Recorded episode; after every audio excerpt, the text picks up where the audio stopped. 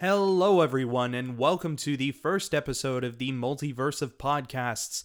In today's episode, we will be walking through WandaVision, Marvel's first Disney Plus series.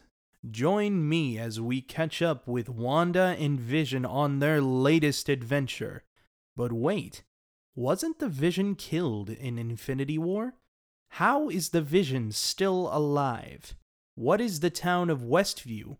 Where is the town of Westview? How did we end up in Westview? Why does everything seem so off? Who's pulling the strings? All that and much more. This is the multiverse of podcasts. Episode 1 Filmed before a live studio audience. Thank you so much for joining me on this first installment of what I intend to be a nine part series on WandaVision. Now, I'm just going to get straight into this as there is so much to talk about. Everything from witches to a possible resurrection. I do want all of you to realize that this is just purely rumor based. I am going off of very little articles, very little solid facts, but I honestly feel that's where most of the fun comes is from speculation. So if you like that kind of thing, stay tuned. All right. The first thing to talk about, that intro. Wanda and Vision seemingly just married we never get to see that on screen, at least not in the Avengers films or any other sort of media. We never got to see them get married. But the Vision is dead. How is the Vision alive? In this episode, is is this the same Vision that we have seen in prior films? Here's my take on it. Yes, this is the Vision in all transparency, I have seen up to episode six. So, of course, I know what's to come. But to avoid spoiling anything that doesn't go, you know, outside of this episode, um, I'm, I'm going to keep it contained to this episode. That's what I'm trying to say. What I believe is yes, this is the same vision. This is a dead vision. This is somehow a resurrected vision. I, I don't know how that works. I don't know if it's an illusion. I'm I'm not sure. This vision seems to have the same wit and the same intellect as what we've seen in the past. Now, Wanda on the other hand, she has her moments of these awkward bits of silence. So, be- before I get into all that heavy, heavy stuff. Let's let's just start out with uh, I think a really, really important scene, and this takes place shortly after we are introduced to Agnes, which she doesn't play a very big part in this episode. I do feel she is based on the comic book character Agatha Harkness.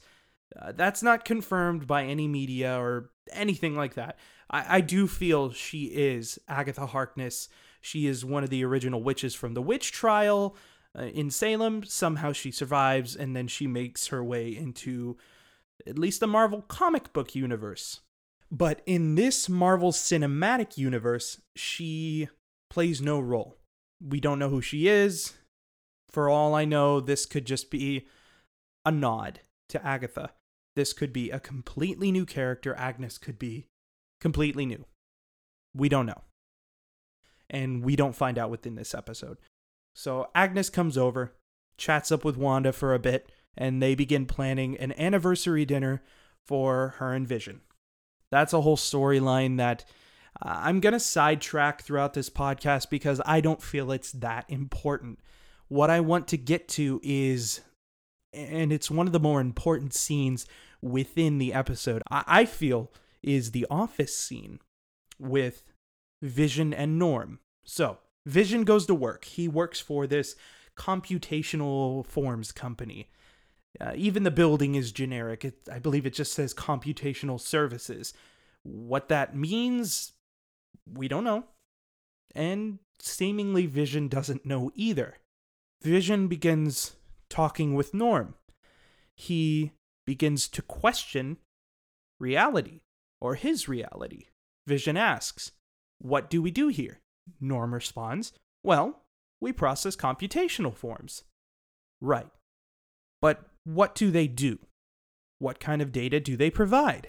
Norm kind of shrugs that off and then, so conveniently, Mr. Hart, his boss, Vision's boss, walks out of his office and begins speaking with Vision. That sidetracks storyline. Come to find out, Vision is supposed to be having dinner with Mr. and Mrs. Hart, his his boss and his boss's wife, while Wanda is off believing that it is her and Vision's anniversary. So there is a lot to unpack in that small scene between Vision and Norm. It's the first time that Vision begins to question his surroundings and process what's going on logically. I believe this in the future will lead to more and more potentially dangerous discoveries.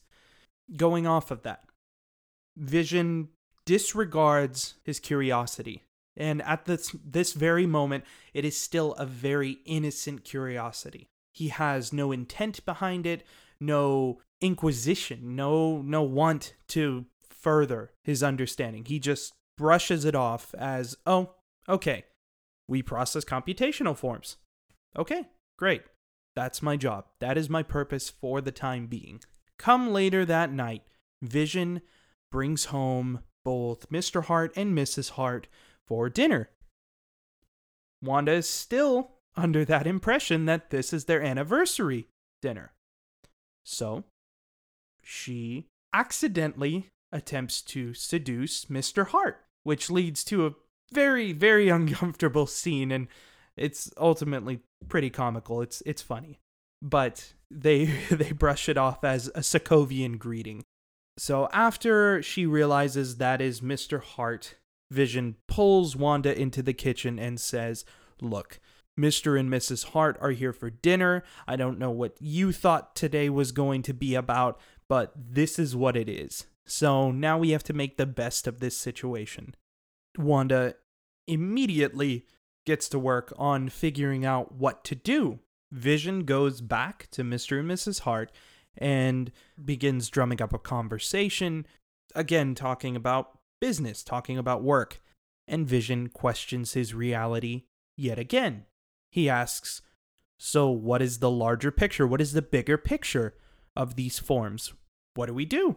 And Mr. Hart replies, We use these forms to measure our input and output. A very generic answer. This leads me to another talking point. Who's pulling the strings? In this situation, I feel it to be Wanda. This whole entire episode feels as though it's written by Wanda. Wanda has her set of knowledge. Not everyone knows everything about everything. She is scripting generic answers. She is scripting generic questions. My point is, she's doing this. At least in this episode, she is having some hand in these characters' roles. And even Vision, it would seem. It's just he has the brain to question it.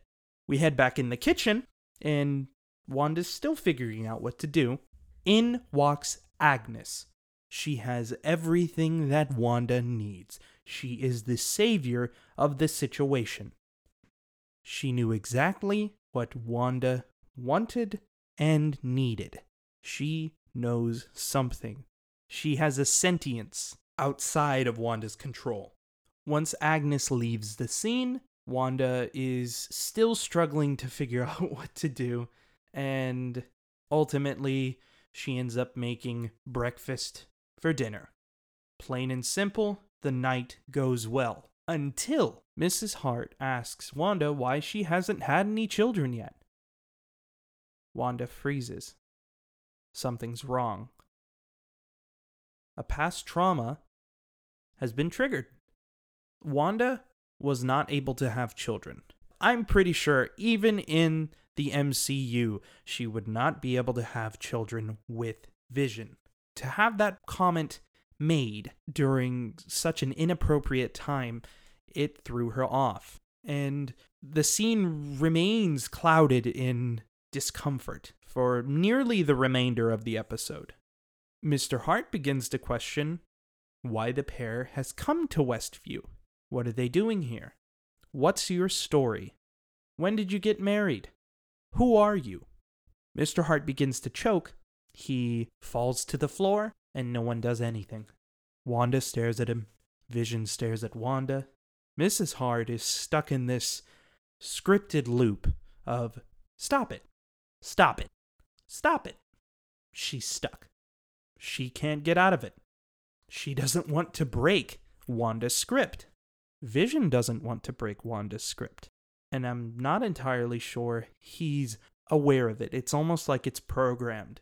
But again, he has the intellect to question it. They still do nothing until Wanda commands Vision to help Mr. Hart. And he uses his powers, fuses through him, and grabs the piece of food. Mr. Hart stands up, brushes himself off, and goes about his business as if nothing happened. That's it. They exit the scene. At this point, the episode is over. It leaves us with more questions than we had coming in. This episode was not enough. And thankfully, Disney provided us with the second episodes, which we will get into in part two of our WandaVision series. So I do hope you join me for that. Um, I do look forward to hearing from you. If you have anything to say, I will leave some contact information in the show notes below. Please feel free to message, email, uh, whatever form of contact I have down there. Just feel free to do any of that. But before we sign off, I do want to mention the advertisement that we received about halfway through the episode. This advertisement was for something called the Toastmate 2000 by Stark Industries. This toaster, I'm going to be frank, it was a bomb. This, again, was something that Wanda was manifesting from a past trauma and turned it into something lighthearted. It was uncomfortable because the entire time that something was cooking in the Toastmate, it was beeping. And out of an all black and white episode, that was the only pop of color that we got was the blinking red light. It was supposed to represent the bomb that either killed Wanda's parents or the bomb that her and Pietro had to uh, stand next to as they waited to die, and which was why she had such a resentment for Stark in Age of Ultron. And the actress in this advertisement broke the fourth wall. She stared directly at us, the audience, as if she knew it was going to explode and cut the commercial short. But it didn't and we're left with this jarring scene of disbelief, a thought provoking disbelief. It made me feel like, how many times am I going to feel this way in this show? How many times am I going to feel uncomfortable? Because that seems to be a prevalent theme and very it, it's prodigious. It's it's out there. You feel straight up uncomfortable after some of these scenes. You feel like the top is just about to be blown off anytime when Vision was questioning questioning Norm or Mr. Hart's. It it you felt the tension. So Marvel did an excellent job there of building that tension and I am 100% sure that this will continue until the very end of the show. So, with that, I do thank you for joining me. Please stay tuned as I have a lot planned for this podcast.